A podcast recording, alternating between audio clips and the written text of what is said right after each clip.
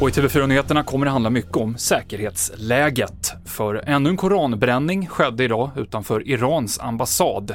Och regeringen säger att koranbränningarna har ökat hoten mot svenska intressen utomlands. Bland annat så har den svenska ambassaden i Irak stormats och satts i brand. Igår höjdes också terrorhotnivån här hemma i Sverige och nu ska ändringar i ordningslagen utredas så att polisen ska kunna säga nej till demonstrationer och manifestationer som hotar den svenska säkerheten.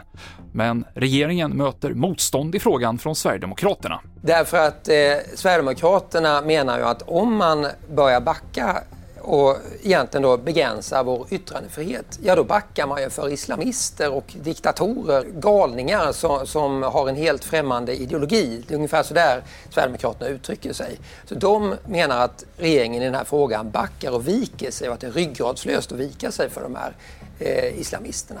Så vår kommentator Per Herman Rud.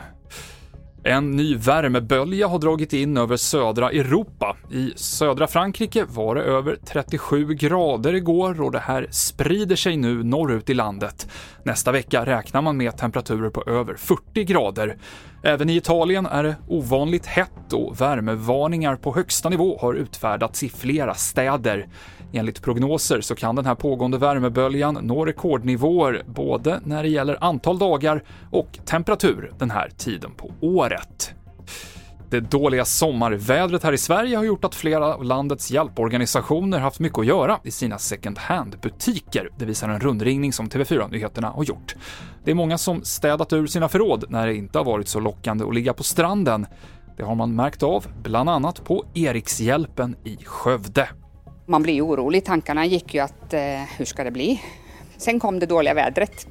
Folk hade semester och då började komma inflödet igång igen. Hur är det då? Är det normalt inflöde eller bra? Hur, hur går det att ranka det liksom? Det är nog bättre än förväntat när det är sommartid. En bra sommar då är det sämre inlämning.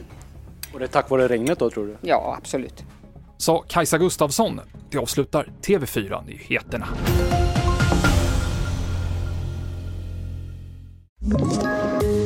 poddtips från Podplay. I fallen jag aldrig glömmer djupdyker Hasse Aro i arbetet bakom några av Sveriges mest uppseendeväckande brottsutredningar. Går vi in med hemlig telefonavlyssning och, och då upplever vi att vi får en total förändring av hans beteende. Vad är det som händer nu? Vem är det som läcker? Och så säger han att jag är kriminell, jag har varit kriminell i hela mitt liv men att mörda ett barn, där går min gräns. Nya säsongen av Fallen jag aldrig glömmer på Podplay.